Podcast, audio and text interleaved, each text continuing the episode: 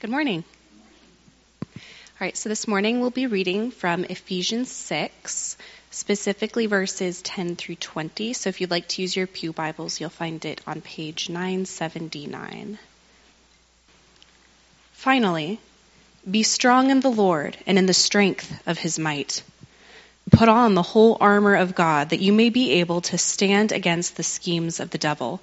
For we do not wrestle against flesh and blood, but against the rulers, against the authorities, against the cosmic powers over this present darkness, against the spiritual forces of evil in the heavenly places. Therefore, take up the whole armor of God, that you may be able to withstand in the evil day, and having done all, to stand firm. Stand, therefore, having fastened on the belt of truth, and having put on the breastplate of righteousness, and as shoes for your feet, having put on the readiness given by the gospel of peace. In all circumstances, take up the shield of faith, with which you can extinguish all the flaming darts of the evil one, and take the helmet of salvation and the sword of the Spirit, which is the word of God.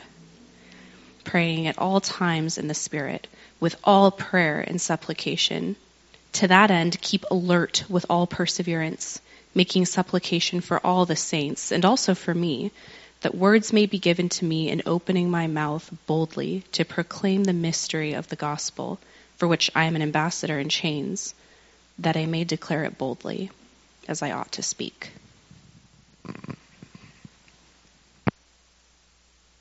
Thank you, Lord.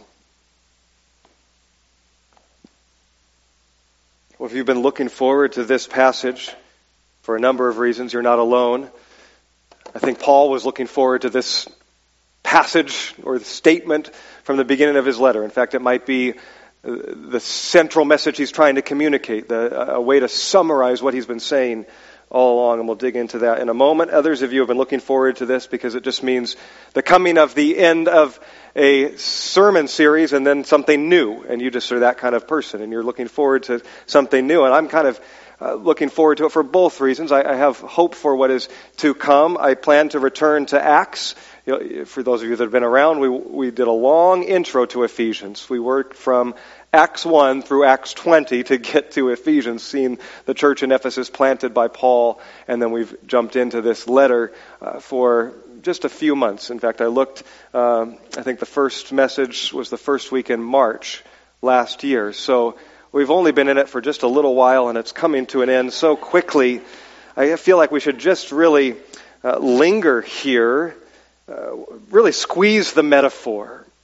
Uh, take each piece of armor and dissect it and press it and probably modernize it uh, the M16 of the Spirit, the tank treads of the gospel, the Kevlar of righteousness, and the night vision helmet of salvation. and then apply it to our lives in every which way we can. And before groaning inwardly too much, I hear you. Um, take heart. I think I can take this passage in, at least regarding the armor, in one message certainly it's worthy of more. All of God's word is worthy to, to mine and to dig and to draw out. Don't hear me incorrectly.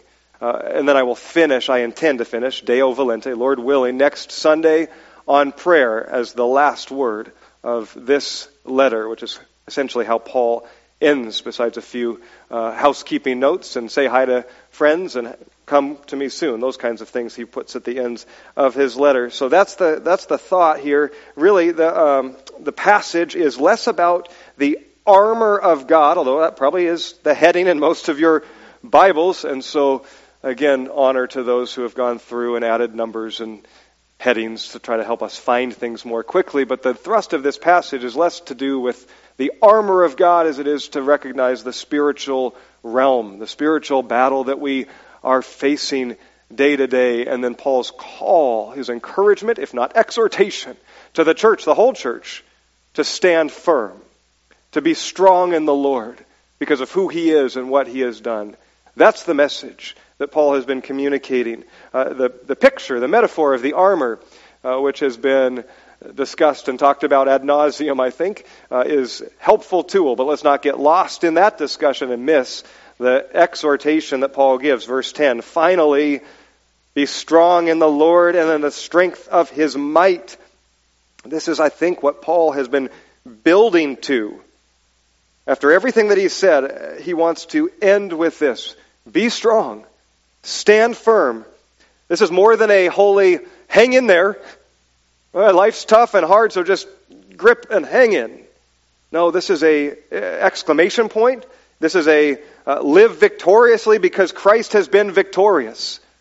The way he's laid out this letter, uh, if you've been tracking with us, you know the first half, he's building uh, all of the foundations, the reminders of the gospel of who God is and what he's done. Therefore, here's who we are, church.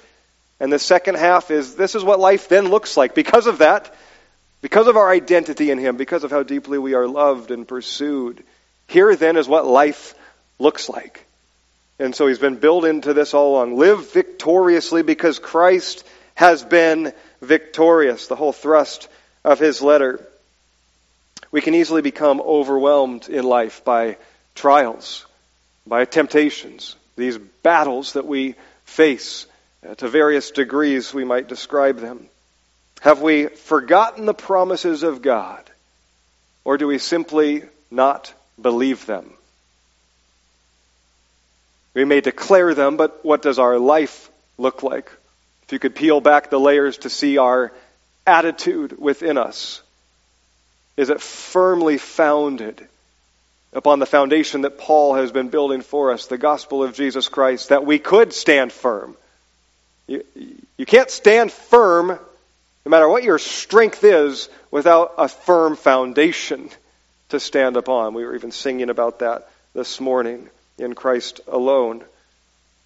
Let's remember what Paul really he's, has begun and now is bookending, I think, this whole letter. Just because we've been in it a, a year or so is no excuse to not have held this fully in mind when this letter should have been heard and read in one sitting, basically.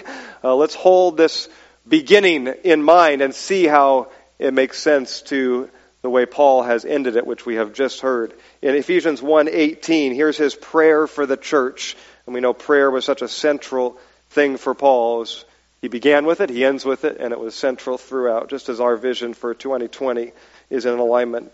I pray that out of the out of your hearts would be enlightened, that you would know the hope to which Christ has called you, the riches of God's glorious inheritance in the saints, and what is the immeasurable greatness of his power toward us who believe, according to the working of his great might which he worked in Christ when he raised him from the dead, and he has seated him at his right hand in the heavenly places, far above all rule and authority and power and dominion, and every name that is named, not only in this age, but also in the one to come.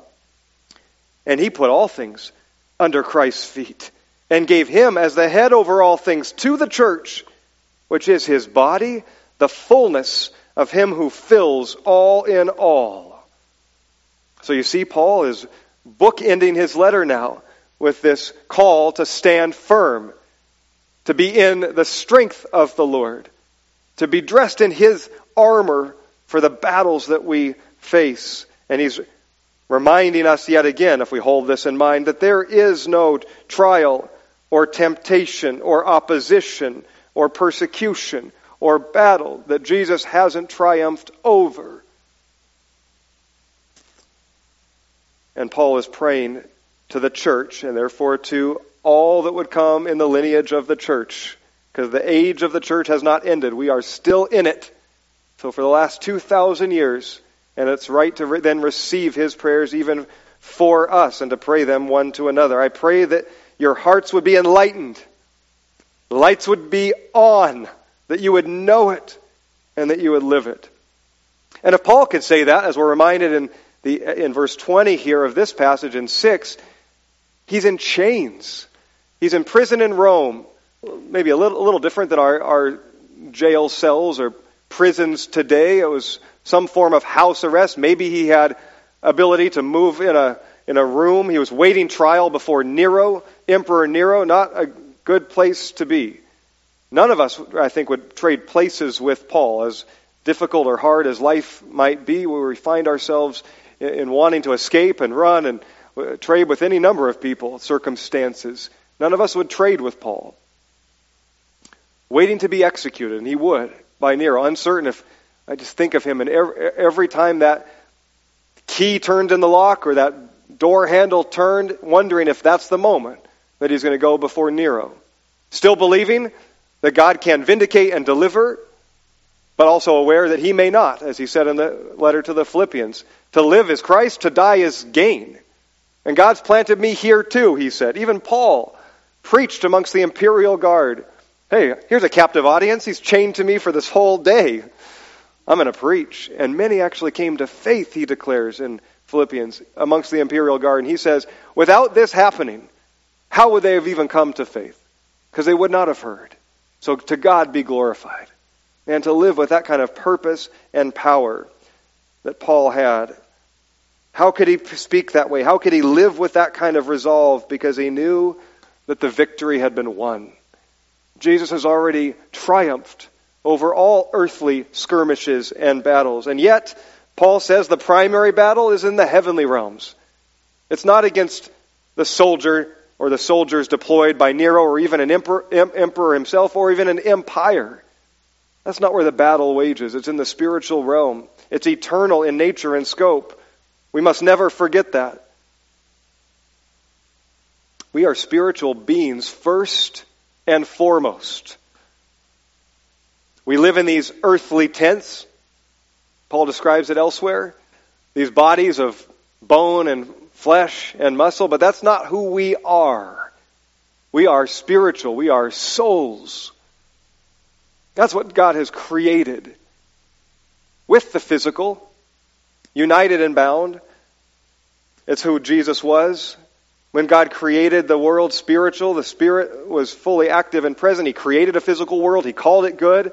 We're not to run from either, but at, at, our, at our deepest level, our identity is at a soul form, is spirit form, and is eternal because God has made it eternal.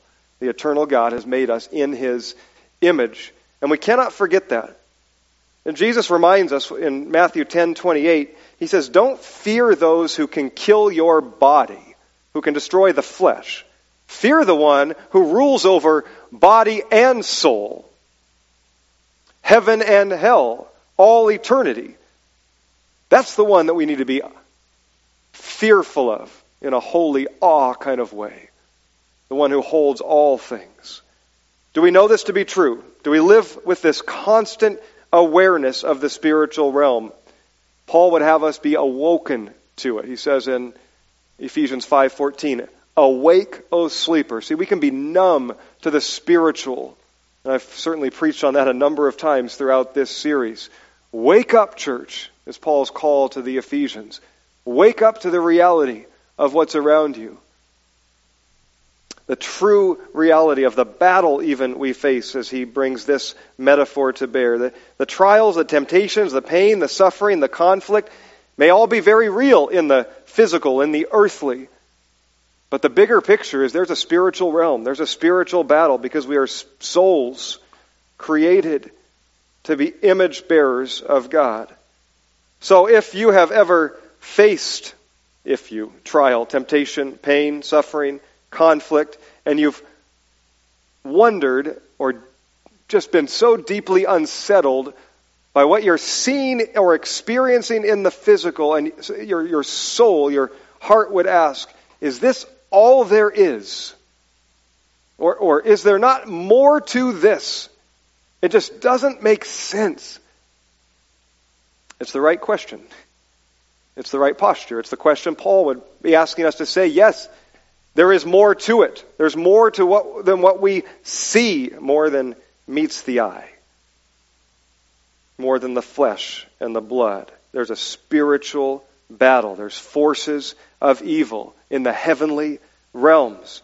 That battle is against ultimately the devil himself. The term devil means deceiver, which he is. Jesus called him a liar. That's his native tongue. He's the father of lies. He deceives, just like he did to Adam and Eve. He takes truth and twists it. That's really the, the core character trait of the enemy. He's also an adversary, Satan. He's against He's against the goodness of God, the purposes of God, the will of God. So he will fight to steal, to kill, and destroy. That's who he is at his core. Paul's already been already been making us aware of both the heavenlies and the spiritual realm. In Ephesians 2, the beginning of Ephesians 2, he said, You were dead in your trespasses and sins in which you once walked, following the course of this world, the prince of the power of the air, the one who currently rules. He's prince, he's not king. There's a greater king, but he's been given or entrusted or allowed authority over things for a time. A transaction really took place with Adam and Eve when they gave over to him that authority. And it was kind of symbolized instead of signing, they didn't sign their soul away.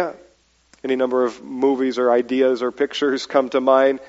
They believed in his lie, and the transaction was, and here's the fruit. And they took it and they ate.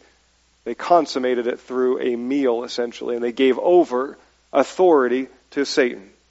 A transaction took place. Jesus reversed that upon the cross. He reversed that transaction. Therefore, all who believe in him find life in him. While we still battle in the spiritual realm against this adversary, this prince, we live in this dark world with corrupt and sinful people, of whom we are some, following the course of the world, following our own desires, which is the definition of sin, by the way. Anytime we turn from the, the goodness of God, the promises of God, intimacy with God. We turn to our own perspectives, our own desires, our own self centeredness. That's sin. That turning is sin. And that can be obviously express itself in any number of ways. But really, the actions, the behaviors, are not primarily the sin that God is concerned with. He's concerned with a turned heart away from Him. And He longs to draw it back to Himself. The return, turning back, is simply repentance. Literally, that's what that means. To recognize I'm going the wrong direction, believing the wrong things on the wrong path. My actions, attitudes, and behavior have shown it. I am repenting. I am turning around and moving the right direction. It's not just a turn, it's a turn and go in the right direction. That's repentance.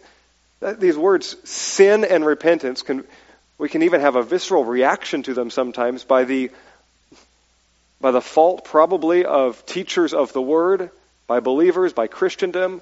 We've got to rightly understand they are a gift, a gift to understand that, that sinning is simply turning from God's promises, and, and repentance is truly a gift, the ability to turn around. There's no condemnation in that. The recognition that we have all turned, like Isaiah the prophet says, to our own will and to our own way. Like sheep, we've gone astray. Everyone. There's no one righteous in that regard. Some of us have run faster and further and harder, but every one of us has turned hard away from God. Doubted, distrusted, disbelieved. We're all sinners in that regard, and we've, we have been given the opportunity of repentance to turn and to come to Him. By His grace, He allows it. Jesus came while we were yet sinners to save us. Not because we had already turned and followed him did he come to take us the rest of the way. While we were still on the path of sin, he came to live and die and draw us back, to make a way. Not in my notes, must have needed to be said, so there we go. Awake, O sleeper, open your eyes to see what's truly going on, the spiritual realm. Now, there's good news and there's bad news to this. How many of you are, you know, you get that good news, bad news? How many of you are good news first all the time? Give me the good news. I want to hear that first. Anyone? A few of you, just give it to me. You want to hear? Okay. I, I'm a, I'm a bad news first kind of person. If I know there's, if I know there's bad news coming and I, I, I'm just not, I don't know how good that news is. Because if the bad news is really bad, then that may not have been good news at all. So just give me the bad news, and I know at least there's good news coming. That gives you an insight into my pessimism. I call it realism, but others disagree with that. So there's bad news. The bad news is this it's worse than you thought. The consequences of the battles we face in life aren't just earthly, they're eternal. The opposition we face is stronger, more devious, and more evil than we had imagined. It is legion, and this legion wants to steal, kill, and destroy, to rob us of peace, joy, hope, and freedom. and it will not stop. And by the way, it's subtle and crafty and often not overt. See, now you need the good news, don't you? You need it first. I'm going to give it to you now. We were just talking in our ministry team yesterday of the need for good news to be good news. And if we don't identify, if it, even if, if we're trying to, so gospel means good news, and if we're trying to share the gospel, share the good news with others, neighbors, friends, coworkers, and even as we're saying it, or even before we say it, we think, they don't want to hear that. That's not the gospel. You haven't got it yet. Because it will, it will be good news. It may be hard to receive or hard to align our life with. It may mean change, and that could be hard, but it will be good news. And if we don't identify the bad news, the pain, the suffering, the longing to be able to speak into it, we may miss the opportunity to truly present the gospel, the good news. If the good news is healing, life, transformation, freedom, victory, peace, hope, it should sound good. People might say, I don't believe it. That doesn't mean it didn't sound good. The good news is the enemy, this enemy who's worse than we thought, has already been defeated. God is not bound to time in this world as we are. He is above it, as He's looking down upon it. Entering into it, these stretch our capacities, these mysteries of who God is to, at His deepest level, and yet He is not bound as we are. So, the victory is won. The end has been written. It is finished. And Jesus said all those things. We in our midst are still in these skirmishes, the ongoing battle. And often the greatest enemies, think of even uh, earthly armies that got defeated under Hitler's reign. Just pick, pick one. When, when the writing was on the wall, he had no more forces, no more resources. It was over. Did he stop? He energized everyone to the nth degree. He fought harder at the end. And it tends to be what, what happens. It makes sense that the enemy, if he's leading a spiritual army, even if the writing's on the wall, he's working even harder.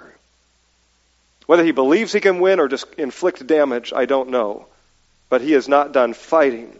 And yet the victory has been won, it has been decided. Those who follow Jesus aren't just reminded that we're playing for the winning team. I never liked that analogy as a sports player. What, what, what good is competition if you know you're going to win? If you so are, are so superior of your competition. I grew up with a brother who was six years younger than me. You can ask him about this.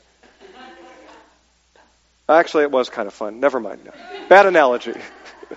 but truly in sport, if you knew the end was written, and Catherine and I will go back on this all the time. She likes sometimes to know the score when we sit down to watch, but I think it's more has to do with the attitude that she's going to get from her husband that she likes to be prepared for. I can't imagine. I love I love DVR. I almost never watch anything live anymore because I can save a whole lot of time. But if I know the score, if I I don't even want to watch the game anymore. The end is written. And so we are in the midst of a, a battle. We are in the midst of a, a, a war, not just a, a, game, not just we are on the winning team. So, uh, what, what, what motivation is that? To live, to stand firm. It's much deeper than that. In fact, the promise we have is that our warrior king, who is already victorious, is also fighting with us, even through us, in the very battles that we face. He's equipped us and provided everything we need to stand firm he is the foundation, He is the rock, and He is the equiper of all the armor.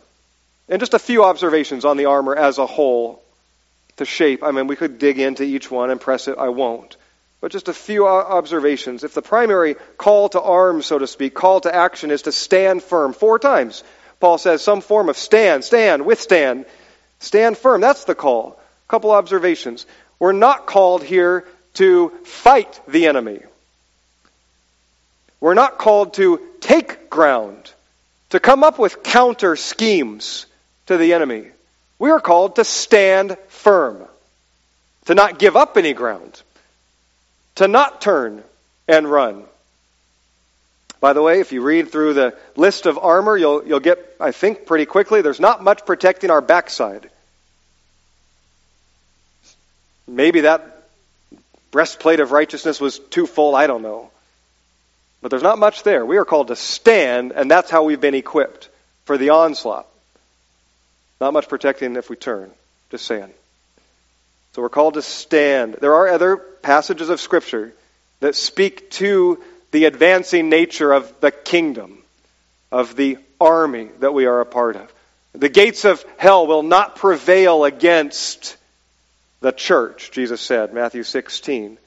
So there's, there's some sense or semblance of advancing in battle, but primarily the picture Paul has here is stand firm, give up no ground, and the enemy has no authority to take it from you. Because in Jesus Christ you have been equipped with everything you need. James, the apostle, says it this way Submit yourselves to God. This is James 4, 7, and 8. Submit yourselves to God. Resist the devil, he will flee. Draw near to God, and he will draw near to you. So, in two sentences, he's summarized everything that Paul said in a paragraph. And to each have different gifts, of course. No metaphor here, so we lose the flavor, but yet he says the same. Submit to God, just as Paul says, be strong in the Lord and his strength. Resist the devil. Stand firm against the enemy, against his attacks, and he will flee. You have power and authority over Satan because of what Christ has done living in you. Draw near to God, and He will draw near to you. He has equipped you with everything you need with truth, righteousness, salvation, the knowledge of the gospel, with faith, and with His word. Stand firm then. That's the call. Don't fear, be faithful. Joshua 1 9 comes to mind. The Lord says to Joshua as he's, go, he's about to enter the battle, to lead Israel against the giants, by the way, right? That was the scouting trip. Against the giants, they were vastly outnumbered and overpowered. But they had the Lord on, him, on their side, and the Lord says, Have I not commanded you? Be strong and courageous. Do not be frightened, and do not be dismayed, for the Lord your God is with you wherever you go. Jesus said the same thing to the disciples and therefore to the church. You just read this in Matthew 28 if you're journeying with us through the Gospels this year. Jesus said, first, he said, we, okay, this is the, one of the most well known quotes of Jesus, commissions of Jesus. It's called the Great Commission.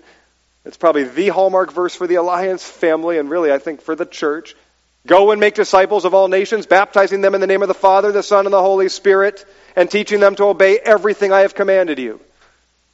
If we just just say that, we've then taken that out of context. Jesus started with, All authority in heaven and earth has been given to me. Go, therefore. We cannot pull those apart. And then how did he end? And surely I am with you always to the end of the age. That's the only hope we have to fulfill the Great Commission. He has all, all authority, He's given it to us, and He is with us. Stand firm. Paul's already, another observation for the armor. Paul's already been using this language, chapter 4. Put off, he uses dressing kind of language. Put off the old self, put on the new. And do this daily. That's the, the, the tense of this exhortation. So he's saying the same thing. Put on this armor daily. Get dressed in it again, because the battle is on. And I would just say, don't go out half naked into battle. And Paul knows that too. He says, put on the full armor, not just pieces of it. Be fully dressed, be fully equipped. Remember also, another observation Paul is writing to a church, a group of people, not individuals. If you read through this and you hear this, we're so individualistic in our culture, and you see yourself on a battlefield depending on how your mind imagines things, uh, Whether you're half dressed or not, you're on the battlefield and you're on your own. You're Achilles. You're David facing Goliath. Get that picture out of your mind. You're in an army. You disappear in the army. You're shoulder to shoulder with a multitude. That's the picture Paul has in mind. He's calling the church to stand firm, not you as an individual. Yes, I hope you stand firm too. It's vital. The shield that he has in mind is not just this frisbee type shield that you would deflect in short battle. The shield he has in mind is more like a door size. You could hide behind it. And the, the, the sides would link together to the next shield to f- create a bulwark, a wall. They would wrap this shield in thick leather and they would dip those shields in water. They were heavy. They weren't meant to charge and face combat. They were meant to stand firm, maybe to incrementally take position. And any flaming arrows that came down would bounce off, or if they did stick, would be extinguished by the wet leather that wrapped these shields. That's the picture. So, of course, turning and running leaves a gap in that wall. There, you do have an individual response to this, but the call is collective that you are not alone. You're not out there in battle to the enemy alone. Also, one of his greatest lies that he is going to take you away, weaken you, make you vulnerable, that you are alone. You're the only one battling. That's when he can destroy you. Which leads into the other observation. Satan's greatest enemy, great, Satan's greatest weapon is his tongue, and it is forked. He doesn't come at us with a sword or a club. Look at how he came at Adam and Eve with an idea, with a doubt, seeding something into their life. He does the same to Jesus. He comes at him with his tongue to deceive, to speak a lie. And why does he do this? This is truly dirty warfare. Because he could take us out if he's given some kind of authority. We see in Job, God actually has to release any kind of authority to him over us because we're his, the Lord's, not Satan's. If he's given that kind of authority to actually take us out, to chop us down, to destroy us, we know it's his character, it's his desire. And he certainly speaks lies that would get people to a place of desperation that would, they would even destroy themselves. But if Satan comes with an idea that seeds, that infects like a virus and multiplies without him having to do anything, is that more, not more effective? Since he is limited in power, he is not all powerful, not omnipresent. He is a created being like we are. And so he needs to maximize his results, though he may be legion. So if he speaks a lie that infects, this is how I know he continues to do it, because these lies that I will share with you, you'll know fully, whether you've articulated them or not. Is God really there? And if he is there, is he really good? Because consider your life and look around you and look into this world. So is God really there? Is he really good? And if he's both of those things, then he can't be powerful. Because he would do something about this for you, for them, for the world. And we go, yeah. And we've become blinded. we've become infected. And if we don't know the truth of his of God's word to counteract the lie, we can succumb. And now we too live lives one to another that believe those same those very same lies that he spoke to us. And whether we say it and repeat it or whether we just live it, it spreads like wildfire. God is not here, he is not loving, he is not good, he is not powerful. You're not really going to stake your life on uh, on those things, are you? Don't be foolish. We know it. We've lived it. We've heard it. We are called to stand firm against it, to stand firm against the lies of the enemy with the shield of faith alongside one another. You may be weak, your shield is strong, and the shields of the ones next to you are holding it up. Even in moments of weakness. We are called to stand firm against those lies, and faith will extinguish it. Faith in what God has done. Paul spent three chapters slicing against Satan's lies with the truth of God's Word, with his promises of who he is and what he's done, how deeply loved we are and pursued we are. We are twice chosen. That's the way he started his letter. First, you're chosen because he chose to create you, to make you, to make a new soul, to give you life. That was his first choice. You're twice chosen because even though you turned from him and went astray, he's adopted you back into his family. He's called you back. He's chosen you again to lavish grace upon grace into your life. That's who you are. And he's given you power through Jesus and what he's accomplished. He's given you purpose. God has prepared in advance works for us to do that we might walk in them. You have purpose and you have meaning. You have freedom, true freedom in him. You are not alienated, you are brought near. You are unified into a family, into an army, and you have hope for eternity. You are already seated in the heavenlies. That's how God sees you. Not one day you'll get there by the skin of the teeth. No, He saved you, marked you, filled you with His Spirit, and seated you in the heavenly realms. It's already where you are. Furthermore, He fills you with His Spirit daily. Be being filled with the Spirit. All it takes is an open posture and an invitation Lord, fill me yet again. All of this second half of chapter 5 and now chapter 6 is a result of, of what, what Paul said. Be being filled with the Spirit, and this is what it looks like. This is who you are because of who God is and what He's done. That's what He's been saying. That slices away at the lies of the enemy. Proclaiming the truth. This is the battle that Paul is calling us to, to be aware of in the heavenlies. He spoke five, at least five times of the heavenly realms in this letter already, where we are seated, where Christ is seated in the heavenlies. If we don't believe in the war, the spiritual war against the forces of the enemy, against darkness as our primary adversary, if we don't believe it, we'll never put on the armor. Why would we? We need to have our eyes open. The whole of the Bible is consistent on this, by the way. I already mentioned Job as an example. Job found himself in the crosshairs. The battle was between God and Satan. Satan was opposing God.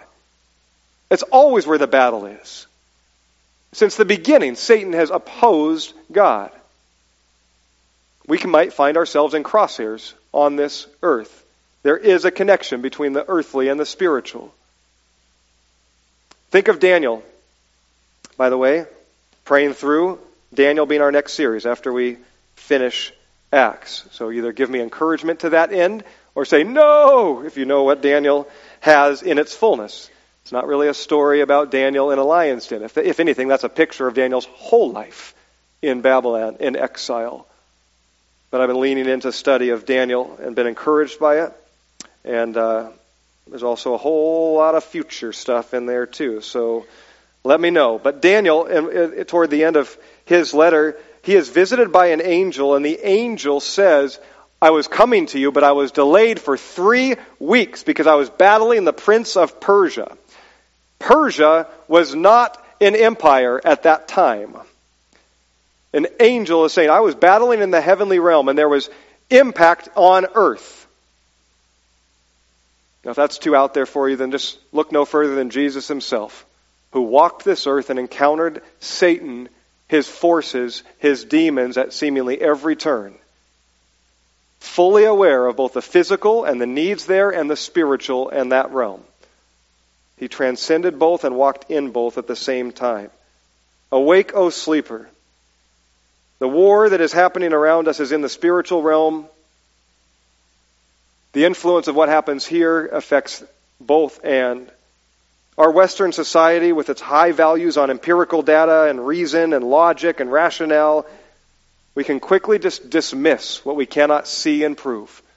And yet, our call as a follower of Jesus is to be fully aware of the spiritual realm and to walk by faith. Not easy, but simple. Awake, O sleeper. Ask these kinds of questions. These came out of our Living Free course that many of you walked through last fall, when we encounter earthly things, battles, temptations, trials, difficulties? Are you asking these kinds of questions? Is this trial just happening? Is this conflict in my marriage or family just happening? Is this division in the church just happening? Is this disease and illness I'm battling or, or my loved ones are battling? Is it just happening? Is the lack of spiritual hunger in our church or the church just happening? Are wars and famines and death and hardship in our world just happening? Maybe we have a fallen world. We are under a curse. We know that storyline. But if we're aware of the spiritual realm more than just what we can see, then these are the right questions to ask. And likely, the forces of enemy, the enemy, which are to steal, kill, destroy, and rob all hope, joy, life, and faith, are at work in these ways. And we are called to stand firm. We cannot afford to be ignorant or dismissive of the war. It's quite possible that the weakness in the church in the West today is directly proportional to the ignorance and the dismissal of the active work of Satan in the heavenly realms and the battle that is raging. We have to be dismissive of far more than Paul and his words, but Peter. Peter, who said, Be sober minded, be watchful. Your adversary, the devil, prowls around like a roaring lion, seeking someone to devour and we have to be dismissive of Jesus too. John 10:9 I am the door and if anyone enters by me he will be saved and he will go in and out and find pasture. The thief comes only to steal and kill and destroy. He is a wolf who snatches and scatters the sheep. Lord, open our eyes. Awaken us. Let us not quickly dismiss everything we see and experience to the natural realm. Show us the spiritual realm. Teach us to stand firm. As we move toward close and sing to, to, send us out, the goal isn't to go out there and try harder. It's to stand firm, to stand upon the promises. And just look to Jesus. Matthew 4, which hopefully many of you read not too long ago when the Holy Spirit led Jesus into the desert to be tempted, don't just assume that the trials you're facing, the temptations that you're facing, and these battles that we're fighting are not intended by the Spirit. You will not be crushed by them. He will provide a way out of them. You will not be tempted beyond what you can bear. Assume that God wants to work in and through you in them. The Holy Spirit led Jesus into the wilderness while he was fasting, he was weak and vulnerable. Satan came against him at that moment. That should be insightful, shouldn't it? At our moments of weakness, aloneness, even our mo- uh, moments where we are trying to pursue God most faithfully, Satan comes. And Satan comes with a lie. How did Jesus stand firm? This is so insightful for us. He quoted Scripture. He simply quoted Old Testament promises. Man shall not live on bread alone, but on every word that comes from the mouth of God. Again, Satan, it is written, You shall not put the Lord your God to the test. Be gone, Satan, for it is written, You shall worship the Lord your God and serve him only. He simply quoted Scripture. This is the sword of the Spirit at work How insightful that Jesus, though he had authority in himself to say to Satan, Be gone, he quotes Scripture to show us the way of the victory of the battle. The sword of the Spirit, and by the way, I think this has to be said and probably could be a whole sermon preached on it, maybe not a pleasant one, so I won't. But the sword of the Spirit is meant to battle the enemy, not one another. How many casualties and fallen soldiers have fallen by friendly fire as we've turned the sword against one another. The sword of the Spirit is for the enemy to cut through his battle lines and his defenses. We must stand together. Come to one another in longing for the truth, but laying down the sword as if we could inflict damage what do we win and what do we gain by that? Speak the truth in love. We must know and live the Word of God. It is vital. That's one of our core convictions. And we must rely on the Holy Spirit. Jesus shows us that way. Living in full dependence on the Holy Spirit, knowing the Word of God, standing firm against the enemy and his schemes. I invite the team to come now. Remember, these words are all flowing out of be, being filled with the Holy Spirit.